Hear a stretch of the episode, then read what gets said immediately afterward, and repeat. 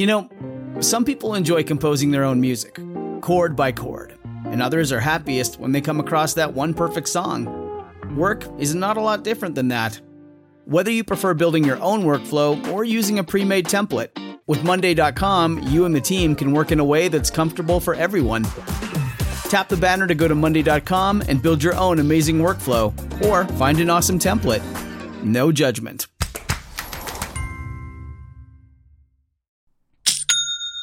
Shopify's already taken the cash register online, helping millions sell billions around the world.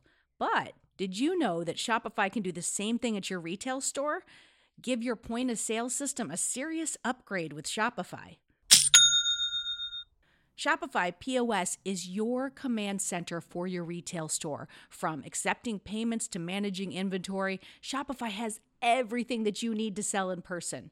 And with Shopify, you get a powerhouse selling partner that's going to effortless unite your in person and online sales into just one source of truth. You're going to be able to track every sale across your business in one place and know exactly what's in stock. You could connect with customers inline and online. And Shopify, it's going to help you drive store traffic with plug and play tools built for marketing campaigns. So we're talking about TikTok to Instagram and beyond. Get hardware that fits your business, take payments by smartphone, transform your tablet into a point of sale system, or you can use Shopify's POS Go mobile device for battle tested solutions. Shopify's award winning help is there to support your success every step of the way. I say do retail right with Shopify. Sign up for $1 per month trial period at shopify.com slash headspace. That's all lowercase. So you're going to go to shopify.com slash headspace to take your retail business to the next level today. I'm going to say it one more time. Shopify.com slash headspace. Headspace Studios.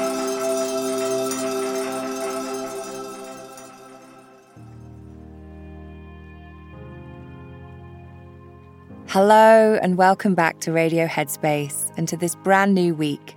It's Eve here. I hope you had a lovely weekend.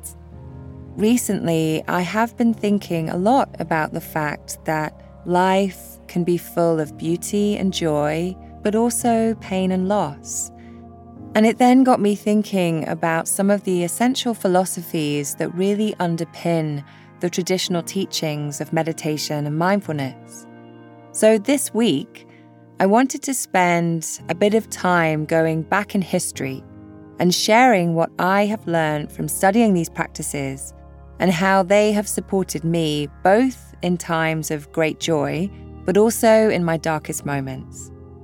So today, I'll be breaking down one of the core teachings or truths as it's described in the traditional texts, and that is in life, we will experience suffering. The good news is there are some remedies to the suffering that we experience. So let's start with a little history. Meditation and mindfulness have been around for over 2,600 years. At Headspace, we like to say that's a lot of research and development. And originally, these practices came from South Asia, where a man named Siddhartha Gautama lived in the Himalayan foothills. His father was a chief and shielded his son from the outside world for many years. Siddhartha lived a life of ease and luxury, never having to deal with pain or loss or fear. When he was older, he got married and had a son, and for the first time ever in his life, he ventured outside of the palace walls. What he saw shocked him terribly. He witnessed a sick person, a dying person, and a corpse being taken to the burning grounds. Siddhartha was understandably perplexed by witnessing so much suffering, realizing that old age, sickness, and death would come to those he loved, and he had no way to stop it. He was desperate to try and find an answer to the question how do I end suffering? He decided to leave the palace at the age of 29 to try to answer this question. As a result of deep self reflection and meditation, Siddhartha realized that suffering is a part of life. He awoke at this time as the Buddha, which literally means awakened one. But the Buddha's realization wasn't simply about aging, sickness, and death. It's that as human beings, a lot of our suffering comes from a sense of dissatisfaction, and this often occurs in the mind.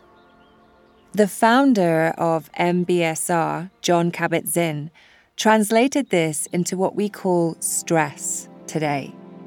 The good news is that we can overcome this sense of stress by letting go of our desires for always wishing things to be different than they are. Because so often we miss what's right in front of us. When we can let go of rigid expectations, we can start to cultivate peace and happiness. Practices like meditation, mindfulness, and compassion can help us to let go of discomfort in the mind. For example, when you feel pain, can you stop and ask yourself, What am I feeling? And then name the feeling. Maybe it is fear or anger or grief or frustration. But in noticing that emotion, it will help you to process it, and ultimately, it won't feel so intense. I realize this is one interpretation of 2,600 years worth of history. But from my experience, how we relate to people, situations, and circumstances in the mind can significantly impact the way we show up in the world. The Buddha set out on a path to learn and was open to different perspectives. I think that is something we could all learn from, no matter what you believe. Thank you so much for listening, and I look forward to seeing you back here tomorrow.